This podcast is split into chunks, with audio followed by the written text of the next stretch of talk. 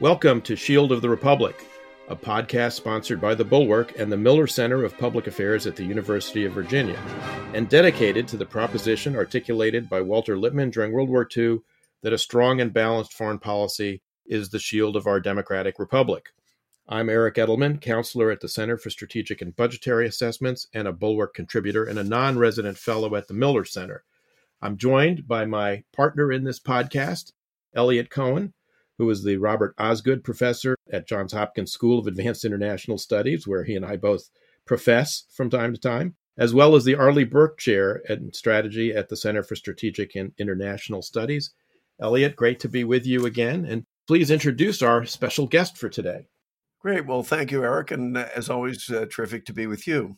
So uh, today it's uh, a, a, little bit different. I think listeners to this podcast know uh, sometimes we do current events, sometimes we do people who've written works on national security. Occasionally we take a deep dive into history. And today we're going to be doing literature with uh, my favorite literature professor, Professor Elizabeth D. Samet. She is a professor of English literature at West Point I want to say at the outset that anything she says in no way whatsoever represents the opin- opinions of the United States Military Academy, the Defense Department, or the U.S. government. She um, uh, is a graduate of Harvard and Yale. She's written a number of wonderful books. I want to highlight three in particular. One is A Soldier's Heart, which is about teaching uh, literature at West Point to young men and women who are going to go off to war. Um, and uh, Professor Samet has written quite movingly about what that experience is like. And I think, of course, both Eric and I have had a bit of that experience as well, teaching people who then go off um, and find themselves in combat.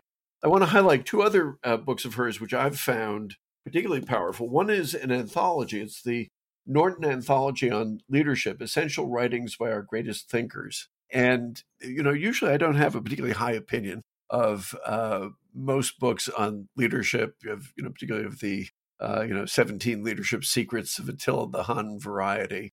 But this is really quite a powerful and deep anthology, drawing very deeply on on literature. It is really quite wonderful. And then the other is this massive volume, which I have on my desk, the annotated memoirs of Ulysses S. Grant, which is it's a beautifully produced book, I have to say, but it's also just an extremely carefully annotated edition of the memoirs of one of America's most interesting, perhaps more misunderstood generals. And very nicely, it's endorsed by a whole bunch of other generals, including General David Petraeus, who we both know quite well. And we're here to discuss those books and what does it mean to teach literature to military officers, what it's like to be an academic in the military world, uh, but in particular to discuss her most recent book, Looking for the Good War American Amnesia and the Violent Pursuit of Happiness. So, first and foremost, Elizabeth, welcome to Shield of the Republic. Thank you so much. Glad to be with you today. What I'd like to ask you to do is first just say a few words about what is the book about and what motivated you to uh, write it, and then Eric and I would like to discuss it, but also other matters with you if we might. Of course.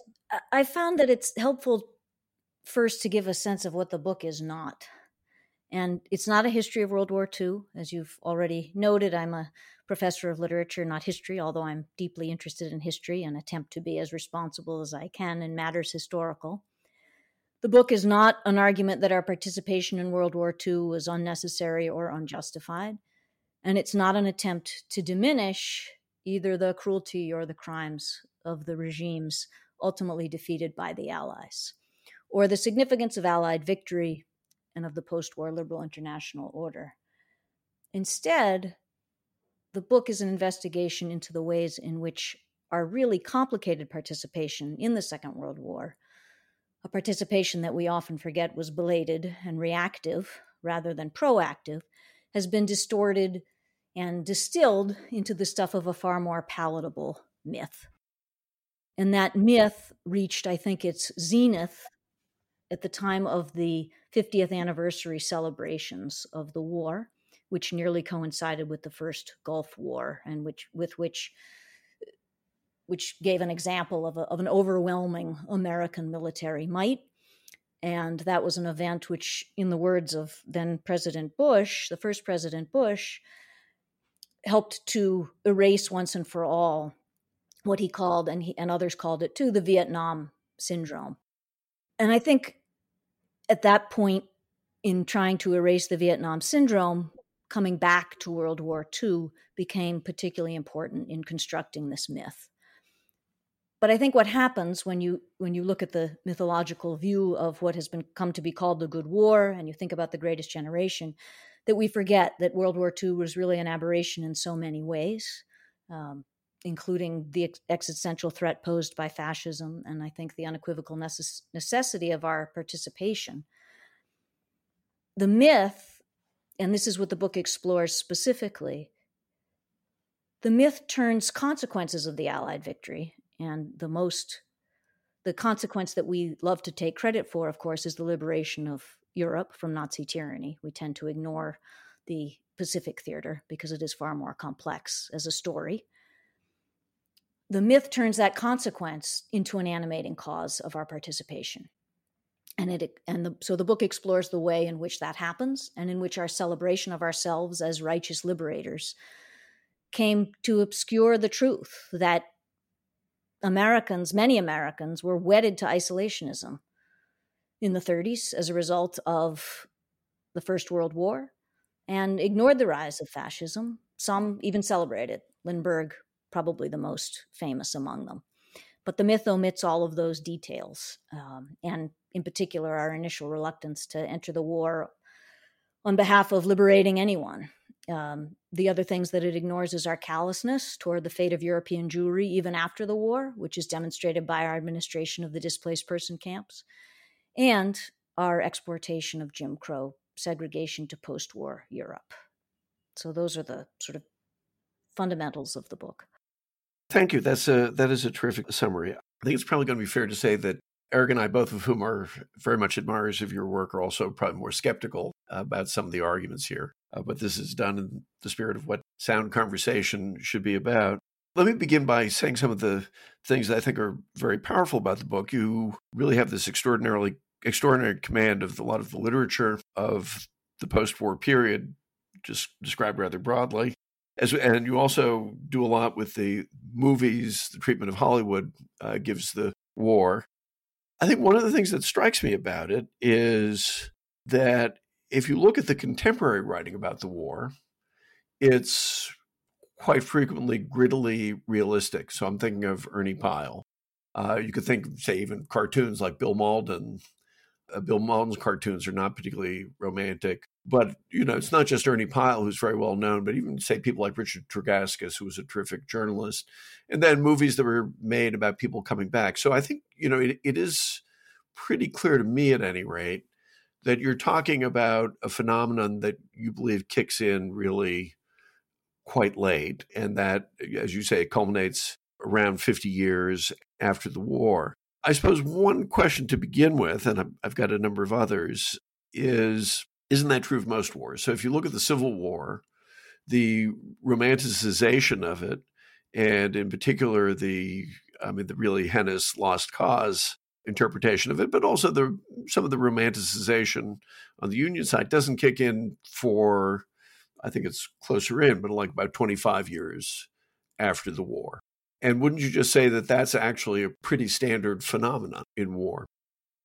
Actually, I'd say certainly the romance of the Civil War and the idea that wars are romanticized after they're fought is perhaps not uncommon. But essentially, the, the Civil War, the Southern memorial engine kicked in right around 1866. Um, and so I think it actually happened much earlier, and I think it was extremely thorough. Then, of course, after Reconstruction, it gathered more momentum, gathered momentum again in the 1930s, um, and again in the 50s and 60s uh, as a counterweight to the civil rights movement. So I think it's gone through different iterations. And I think now we are uh, just perhaps emerging or seeing uh, the real damage that it has done, that it wasn't a sort of harmless, nostalgic remembrance of that war. The difference, I think, between what happened to Civil War memory and World War II memory is that, in a sense, the lost cause nostalgia in the Southern uh, in the Southern Memorial Engine erased what was at the time the acknowledged cause of the war, acknowledged on both sides, which was slavery, and that was somehow erased, and it became states' rights, and it became this sort of fraternal uh, war that was then reconciled, and we have the big reconciliation movement. What's happened to the World War II memory is that at the beginning, I think a lot of people and the, the, government felt this way even months after Pearl Harbor, when it felt that the country had kind of lost interest in this. That cause was actually a very difficult thing to pin down at the time, more difficult. Hence all of the propaganda. And I use propaganda as not, I mean, I think that that's any messaging that a government does. I'm not saying it is, it's necessarily um, full of lies, but it certainly emphasizes one narrative over another.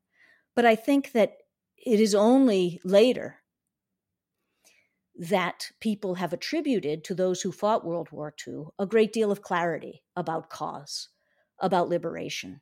There are those studies at the time that suggest most of the combatants um, who were asked whether they how many of the four freedoms they knew for example a, a government survey and, and very few of them knew any of them um, and almost no one knew all of them in this survey there were there were all sorts of there have been subsequent studies about the ideological uh, content of, of various soldiers' um, beliefs, and we found even the the War College did a did a study comparing World War II soldiers with those of the um, the recent wars, more recent wars, and suggested that World War II soldiers had less intense ideological commitments.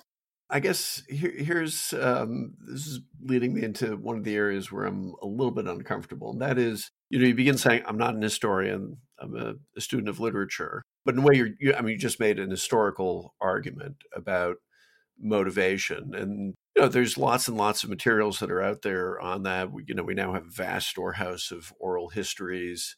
Uh, there's also, you know, and you can do comparative studies, including with the Civil War, where this has been an issue as well. I guess one of the things that struck me at the very opening of the book, where you talk about what what you're looking at, you said, "Well, I am particularly, I'm especially concerned with those observers who express doubt or confusion, ask questions, or otherwise complicate our pictures of the war, for they illumin, illuminate at once the power and perils of myth making." Is there something of uh, selection bias there? I mean, if and I, I understand you're not writing as a historian of combat motivation, but but I guess I, I couldn't help but notice that you so for example you you quote Glenn Gray's very interesting book uh, The Warriors which is an inter- is an interesting book but a number of people have argued and I think correctly that he's actually doesn't he's not necessarily a representative soldier and to really get at that you would have to dig very very deeply into all kinds of both contemporary materials and um, and follow on materials so so which is it? I mean do you do you claim this as a historical work, or is it a little bit more like Edward Wilson's um, patriotic gore about Civil War literature? Edmund, I should have said. Well, I mean, you mentioned history. I think um, sociology is also important. I mean, some many of the studies uh, done at the time were sociological studies. I, I, use those. I think about those as as important, as not unrelated to the creation of myth. You talk about oral histories. I think it's important to know how those oral histories change so that what a soldier thinks at the time he or she is fighting is often radically different uh, from 20, 30, 40 years down the road when that account is sometimes larded with romance, not always, but there is often a change there. Um, I look at contemporary um, concerns concerns expressed at the time. I mentioned one, the government's concern by I would think uh, I think February um, after uh, Pearl Harbor about a concern about messaging, a concern about how do we describe this war? How do we get people to stay interested in this, to recognize this as an existential threat? Um, so I, I try to use contemporary work and also to look at various expressions. Um, I look at everything from the, the part that you didn't read, the sentence you didn't read from from what you quoted was that I look at everyone from um, fervid patriots and jingoists to those who are deeply skeptical. But ultimately, I am less interested in one narrative or another than in deepening and complicating the story. And my model for that is actually Studs Terkel, whose work in 1984, so around the 40th anniversary of the war, when he published The Good War, the transcripts of the interviews he did, runs the gamut and, and does not attempt to reconcile diametrically opposed accounts. Even within the same interview, yeah. you get at once a deeply patriotic statement and a deeply cynical one. And I think the preservation of that contradiction, the preservation of this multi voiced account, that's what's been drowned out. And that's what I attempt to uncover. Because so much of what has been drowned out has been drowned out by the what I'm calling the 50th anniversary narrative. I think that's why you find in this book a lot of those other voices. Eliot, let me pull on the string a little bit here because I have some of the same discomfort it may be because I live near Fredericksburg that as I read your book, I kept thinking of Robert E. Lee's comment about the Battle of Fredericksburg. You know, it, it's well that war is so terrible, otherwise we should grow too too fond of it. And in in some sense, you know, the demythologizing um, that you do in the book, I think, serves a very uh, you know useful purpose. I mean, Sherman's more pithy comment, of course, that war is hell is always something that uh, people should bear in mind whenever we're talking about war, either as policymakers or historians or uh, literary critics. But that being said, I found myself troubled by the notion that, you know, as you say, American soldiers didn't have an ideological view of, of the war. And I say that because I think Americans tend not to be very ideological at all uh, to begin with which doesn't mean that even though they couldn't name the four freedoms, just as most Americans can't give you the 10 First Amendments to the Constitution are the Bill of Rights, doesn't necessarily mean they somehow didn't know what the war was all about notwithstanding all the complications that you know that you point out i mean how do you deal with that kind of complication because it, it seems to me most americans are not don't have completely coherent ideological views, but they would know the difference between dictatorship and, and democracy at some fundamental level.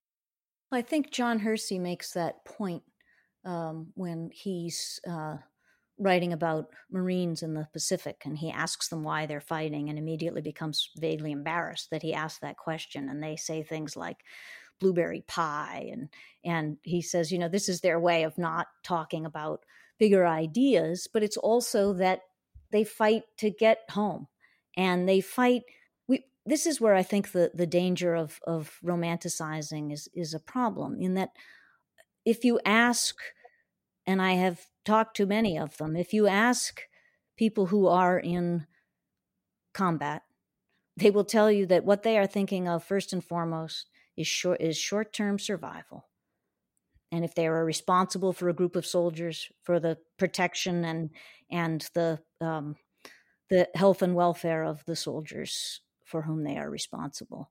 And there really isn't time uh, to concern oneself in those moments of exigency with why one is there. I think it's also the case that the myth has turned everyone into a volunteer in a sense. We know that that's not the case. We know that many were drafted, and who could blame them for that? My point is that World War II soldiers were more like the soldiers of other wars, I think, in many ways than we than we now admit. And that that's okay. I'm not casting blame for that. That they were motivated by a, a wild number of things. And that's often the case. That no that no just cause is fought I mean, Shakespeare has this insight, as, as Eliot knows, that, that no just cause is fought um, with what he what um, Shakespeare calls wholly unspotted soldiers. I think that's the phrase. The idea that they were all righteous liberators is again, and, and this this was my introduction to the book, that we've confused consequences with causes. And that doesn't mean that they weren't involved in a noble cause. That doesn't mean um, that they don't know the difference between tyranny and liberty. But the idea that this that they, they were righteous liberators has the, subsequently been used, that rhetoric has been used to justify wars of choice, to justify wars that had nothing to do with liberty. If I could just jump in there, but I guess, and again, uh, you know, I think that I think it's a good book, so I, I don't want you to think I'm being hypercritical. But but I, I as I read this, particularly towards the end, I did find myself wondering. Um, there's a essentially a critique here, I think, of the Iraq War, uh, and of course, you've had students who you've sent off to war, and some of whom I presume have uh, never come back or came back, you know, maimed in, in body or spirit. And I know well how that affects a teacher, a committed teacher, which is what you are. And, I, there's a part of me who just wonders whether that's not that it's changed your views, but but but it it's moved us a bit away from a, a study of the World War II generation and what they really were all about. And it becomes part of a larger, more contemporary political argument. Is that a concern that you have at all, or am I misreading you? No, I I think, and this is one of the points I make in the book, that that one war always bleeds into another, and that one war is always read through many others. Um, and I think that the rhetoric that surrounded these wars, these recent wars, uh, was in many ways indebted to the rhetoric of World War II. I think we hear in the discussion of Ukraine today how indebted the world is to the language and the worldviews that emerged in the Second World War.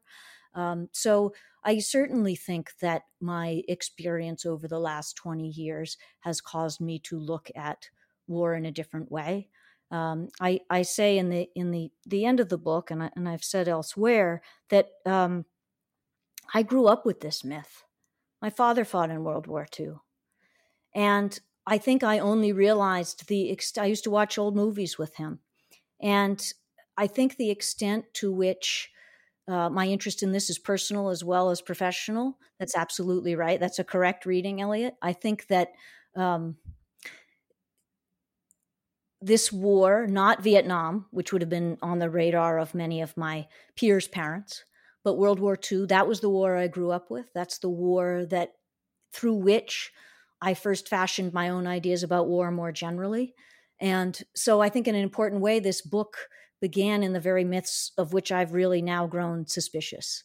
Um, and I, I was alert even as a child to the fact that World War II was being represented as different, special, um, but it wasn't until I began working in military culture that I think I realized the degree to which those myths had shaped my own attitudes toward war in general, or that I recognized the dangers of remembering any war, no matter how justified or necessary, as a kind of romance.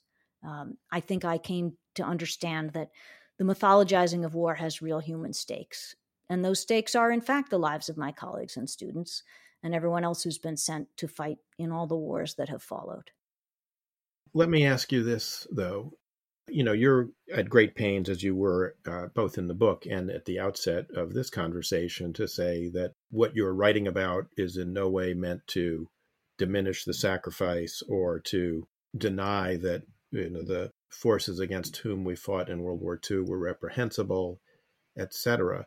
But do you worry at all that by quote demythologizing the good war, that your argument can be put to different use by others by basically suggesting precisely that that there's really no difference between the sides. Wars just untrammeled evil and there are no good wars and there are no noble causes uh, and it's all really the same. That's a kind of moral equivalence uh, which for instance someone like vladimir putin would be very happy to to trumpet today. Well that's not my argument. Um, if people wish to misconstrue it i can't you know you can't once you send a book out there you can't control what your readers will do with it um, i think that i think we need to be if we're going to find a viable way to understand our history and to understand all the wars that have followed World War II. We have to be able to look honestly at them. I'm reminded of when people say, well, certainly you never teach anything that's anti war at West Point. Well, you want me to teach pro war jingoistic things? You don't want my students to have a nuanced view of war? I guess you don't think very much of them and their capacity uh, to make decisions. And so I think it's this is not a, a pacifist argument, but it is a it is an argument about the dangers of thinking of war as a good in and of itself. And I think we have plenty of, of evidence that people do, that it can somehow purge us of things, that it can somehow be redemptive. And I think that that's a very different argument. I don't think wars can do the work of redemption, even when their causes meet generally agreed upon criteria for justice. And I think that being honest and open about that in a democratic society can only be a good thing, um, a positive thing. I- am thinking of, for example, um, one of the stories that I trace in the book is that of the premature anti fascists, the PAFs as they were called. And you both know well their story, but the idea that those who would be who fought in the, the Spanish Civil War in vi- technical violation of the U.S. neutrality act the the idea that then they would be labeled they would be suspect for being premature in the fight against fascism i think does reveal to a certain extent the state of mind um, of americans at the time. And so i think being honest about that and also acknowledging that we defeated fascism and that that was a necessary thing i think those things are compatible. But i think we need to be honest about the multiplicity of motives on our side. I think to do otherwise is to live in a kind of fantasy world. And I don't think that helps us. I think we've done too much living in a fantasy world over the last 20 years. Let me jump in. And, and Eric, you should also speak to this. I get what you say about the romanticization of war. I mean, I've had quite ferocious arguments with uh, a number of friends of mine, including one who's very distinguished public intellectual who doesn't normally deal with military things, who has what I think is a romantic view of war, including of World War II, but also contemporary conflict.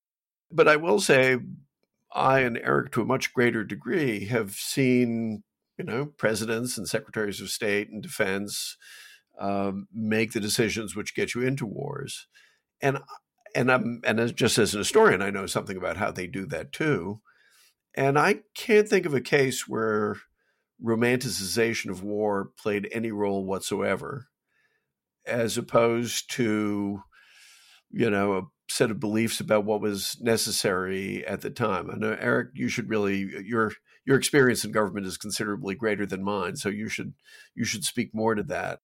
No, I agree with that. Although, in fairness, I would say that Carl Becker wrote a famous presidential address where he said every man is his own, you know, historian. And I think all senior leaders walk around with some sense of history in their heads some of it better history than others. But I guess what strikes me is taking into account all the things you say that I agree with about, you know, we shouldn't romanticize this. It was very complex. I mean, we we only got into the war after Pearl Harbor was attacked and then Hitler declared war. I mean, we, we didn't enter the European war as a voluntary act, as any number of our of Eliot's and my French colleagues have been pointing out on Twitter in the last few days. But still, having said all that, is there no role at all in your mind for mythologizing about war? To Eliot's opening point, it's and really uh, throughout your book. I mean, you start you know really early in the first chapter talking about the Iliad and the mythologizing about the Homeric wars, and you you talk about uh, Lincoln's Gettysburg Address and Pericles' funeral oration, uh, which Eliot and I are both familiar with from teaching it. But is there no positive role for myth making in war? After all, national leaders are demanding of people to do quite extraordinary and uh, even heroic things. That's not kind of second nature to most people. Is there no positive role for mythology in, in war? It's a, a question I kind of wrestle with myself. Well, if by that do you mean how do how do how does one figure out how to inspire someone to do something extraordinary at great personal risk? Is this what you're you're asking? Yeah, I mean, how does how does one motivate? I mean, You know, if Pericles' funeral oration basically said, you know, well, they're just the same as us. You know, go on, going out is really kind of meaningless. You know, it's only about Corinth. It wouldn't have quite the same tone that it has, I guess, is my my point. So yes, I mean, there is some element, I think, always of prettifying the objectives and and creating some mythos about why people are going off to to do these you know terrible things. Well, I think I mean we spoke of Grant earlier. Um, to to me, what's appealing about Grant um, is that he thought of war. I think as a as a as a kind of business, right? A business in which one did have to motivate people to do uh, unpleasant things, but not something in which he ever gloried or took a kind of joy or delight in. And I think that the I mean there's a seduction to all mythologies. There's a seduction that makes us surrender our reason. We can talk a lot, I suppose, about the different theories of what motivates people in a fight and what motivates them to join a fight. And again, I think that that's probably more wide and, and various, and that those are different questions, right? What motivates someone to join, and that what motivates someone to keep going? I think those are very different things often. And in a democracy, I would just add, you know, there's also the question of consoling the families of the fallen. Yes. Uh, who have made a terrible sacrifice and hard to justify, particularly if you're in the business of sending those people off to say, oh, well, it wasn't really for much of anything in the end. But sometimes it isn't. And so, what do you do in those circumstances? I, I, again, I'm not suggesting that World War II was one of those fights, right? That it was ultimately, it did, it did accomplish something, something crucial. Um, but I'm not sure that can be said about the wars that followed. And as a result of that, how do we console? The problem is, I think, that we went into these wars with unrealistic expectations, and that those expectations, that the template for those expectations, more often than not, go back to World War II and what we were able to accomplish. And I think that's why understanding the war as a kind of aberration and not as a template for all the wars to follow. Um, and despite the fact that I that I, I think you're right, there are very thoughtful senior leaders. There are also a lot of senior leaders and have been who grew up with this most flattering image of the American GI and of what military American military force could accomplish. Yeah, but I, I guess I mean this is where where I'm I get uncomfortable, and I'm absolutely not uncomfortable with the demythologizing and with highlighting so many of the great writers and uh, and the great films that that you talk about but but it does particularly towards the end and there's some parts earlier on where it feels like this is a book about iraq. It's not actually a book about world war ii reasonable people can disagree about iraq. Um, i think that's actually a i mean eric feels this even more strongly than i have since the two of us have debated it and we we come out on somewhat different sides. And and the fact is that we didn't wage Iraq in any way like the way we waged World War II. No national mobilization, no increase in taxes, no liberty bonds. I mean, none of that. And I think to put the blame for what, you know, and it's, and it's perfectly, obviously perfectly legitimate to say, well, this, this was a misguided war. You know, essentially to blame Stephen Ambrose and Tom Brokaw for that, I, I think is, you know, it's just too much. Well, I don't, I don't lay it at their doors exclusively. I, I just think that if we, we didn't fight those wars the way we fought World War II, but we certainly threw around the same kind of rhetoric that we did during World War II. I'm thinking about all of the, the way we look at the world. So instead of the axis powers, we have the axis of evil. Deliberate echo. I think we can all agree on that. The idea that the, the world can be divided into this Manichaean um, struggle between good and evil is still with us very much.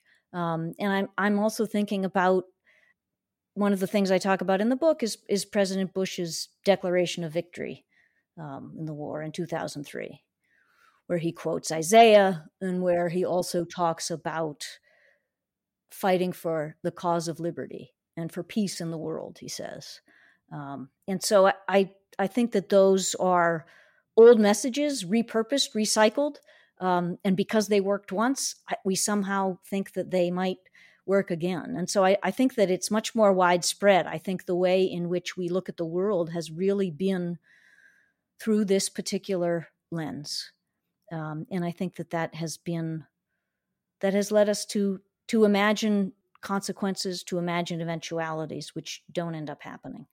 Eric, you, you were really in the thick of that in a way that I was not at the time, and I I, I mean I, I would actually push back on that, and I I don't think you can make those.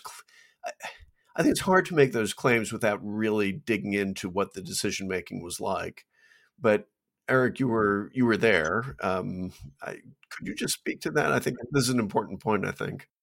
Yeah, well, when I remember when President Bush's speech was circulated, and a lot of us you know, paused on the whole axis of of evil point. The, the question of whether North Korea, you know, Iraq, and Iran were in some fundamental fundamental way an axis of any kind, of course, is open to doubt. Although there was and continues to be a lot of interaction between North Korea and and Iran. But putting that to one side, I mean, does anyone really think any of those three regimes is not a, an evil regime? I mean, I think all three of them, in the case of Saddam, his regime was in some ways very much modeled on on Stalin and Stalin's uh, Soviet Union. The Iranian, you know, revolution continues to this day to be the world's leading sponsor of terrorism and you know and, and a huge human rights abuser. North Korea is a, you know essentially a giant gulag uh, so, I mean, I, you know, I, I don't have a problem with using the rhetoric that attended a war that was meant to defeat those kinds of regimes, you know, 40 or 50 years ago. I don't disagree that we shouldn't pretty things up. There were war crimes committed by American soldiers, including in Vietnam, and we've had that, you know, unfortunately, in, in some of the more recent fights. I still think there's a difference in the way we fight than than the way our adversaries do. I think you can see some of that on display, you know, over the weekend. And so I I worry, you know, more than I think you do, Professor Samet, that by trying to debunk the mythology of World War II, I think you do run the risk of, in the end of the day, diminishing the accomplishment. Now, I know you just said that you don't mean to do that. I'm not suggesting you intended to do it. I think there's a danger uh, that when we do it, that's what we end up with. Can I ask a question of you all in response? Please do. Please. So it's been such a lively conversation, and I've enjoyed it. I, I p- part of me wants to ask a question about rhetoric, but I'm going to hold that aside and ask a question instead about evil regimes and about this question of, of an axis. So one of the things that we have had to do in order to make this scheme work in our minds, to make the myth work, is to downplay or not talk about our really crucial ally in this war, the Soviet Union.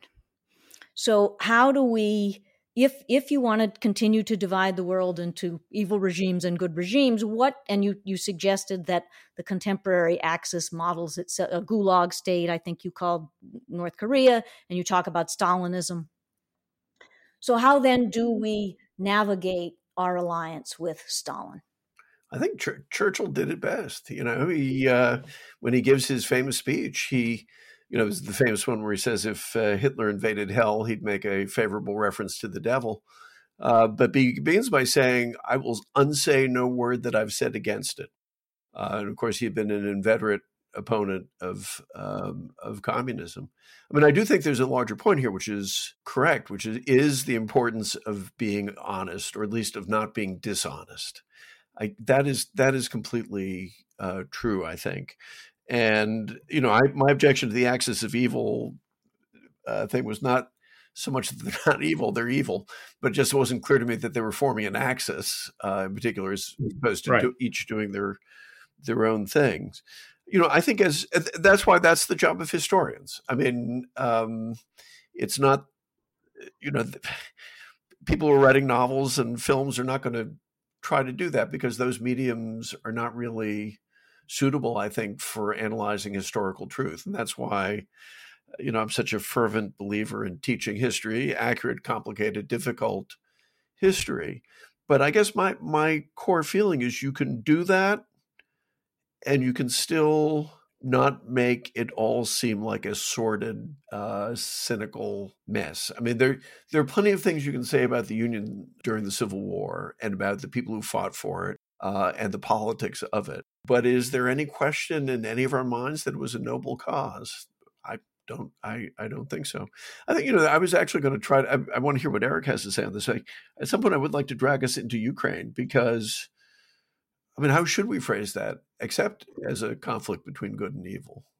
I mean, it seems to me it's extraordinarily stark. We should use that rhetoric, and, and it's the use of World War II analogies are or metaphors, um, more accurately, I think is fine and actually quite appropriate. I, but that, that may be taking us in a different direction.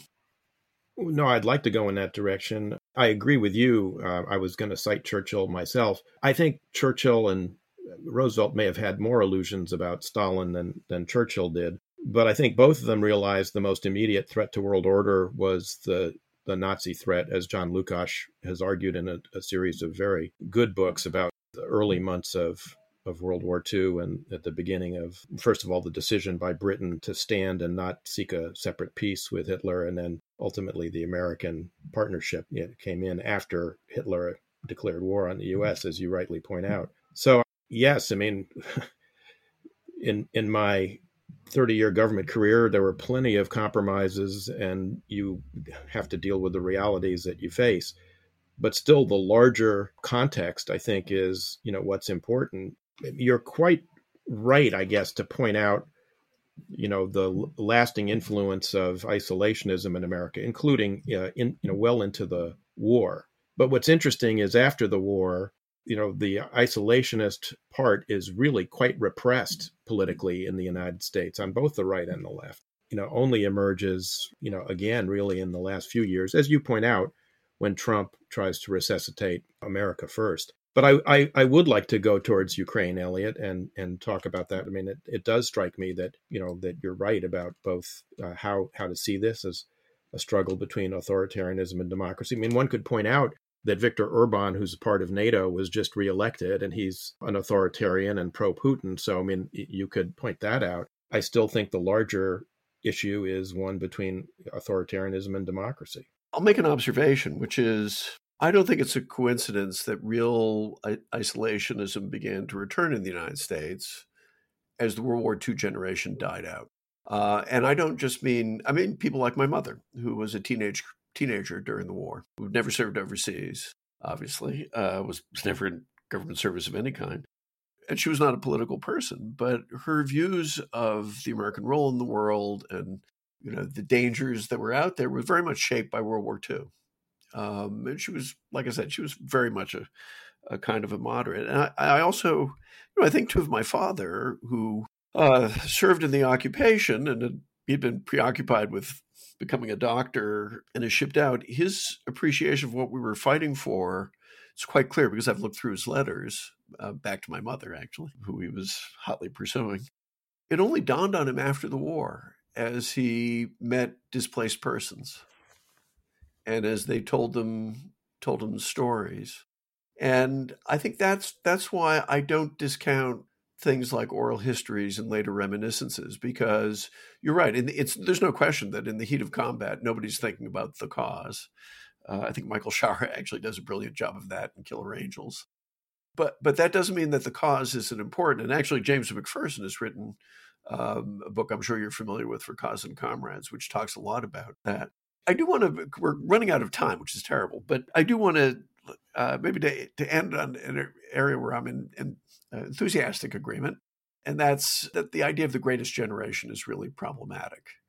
Uh, like I said, this is the book feels to me like partly saying, you know, Stephen Ambrose, Tom Brokaw, boy, you really did a bad job. But but I think the idea of the greatest generation part is that it's a disservice to later generations. It's a disservice uh, because, as you say, we had selective service. Everybody pretty much was drafted, other than 17 year olds who could join volunteer for the Marines.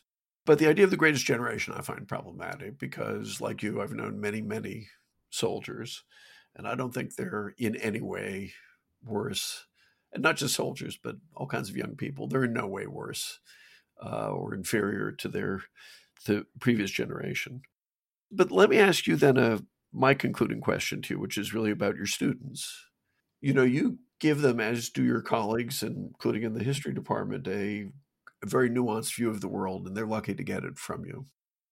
I'm just curious, how do you how do you think they process all that as they go off and they clearly stay in touch with you because you're that kind of teacher um, into their military careers? Now, I, you know, as soon, as soon, as you step out of the door, you're you're focused on surviving Ranger School and, and things like that. But there's there's more to it than that. So you could just tell us a little bit about that. And and before you do, I'm going to sneak in my final question as well because it builds on Eliot's which is I'd be very interested in how your students have responded to this book, um, which obviously has disquieted Eliot and, and me. well, as to the first question, I think that they, they, they process it in different ways. I think I was just having a conversation with a, a former student who's now a lieutenant colonel and served in Afghanistan multiple tours. And he said that he grew up on the myths that he got them at West Point, that he got them elsewhere. He thought about them from time to time. And these aren't just myths about World War II, but to, to speak to your larger question of war and myth in general. And that even though he saw the worst of things, he still clung to that myth until finally in his third deployment. And things happened in, to um, finally, as he as he phrases it, to sort of make him see behind that and I think it's an issue that he's still wrestling with. That in some ways he knows he needed to tell himself certain stories. Uh, Joan Didion um, has that wonderful phrase: "We tell ourselves stories really in order to live, right? In order to get up in the morning and make sense of the day." And I think anyone who has a myth about his or her profession or life will one day awaken to some kind of complication and I've seen it happen in really disturbing ways to to peers um, who I think are are far too old in life to have this to have preserved some of these myths, and I think they find it absolutely devastating and crushing. Um, and I th- think that developing a nuanced relationship to one's military service and developing an ideas of its complexities early on can help to reaffirm and reinforce and deepen the notion of service. And I think in the end, anyone who stays in the military for very long has to do that in order to combat, on the one hand, against complete disillusion and cynicism, um, and on the other, a complete fantasy world, which will be destroyed one day um, when when one finds oneself in exigent circumstances. Um, so I, I, really think it's important for them to to figure that out earlier rather than later, um, rather than concealing these difficult aspects of war from students. I think they need to know it early on. And to Eric's question about specifically reactions to this book, I, actually I'm also curious. You know, colleagues and particularly military colleagues and and, and so on. Well, I, I, for the most part, the reaction has been quite positive. I haven't talked about this with my students. Um, I I will teach. I have taught, and I will teach a, a, war literature course centered on World War II, in which we explore a wide variety of texts, um, as rich uh, an array as I can as I can muster. Um, so I haven't really had many conversations yet uh, to my with my students. They're too busy reading for for class, I think, to to read this book quite yet.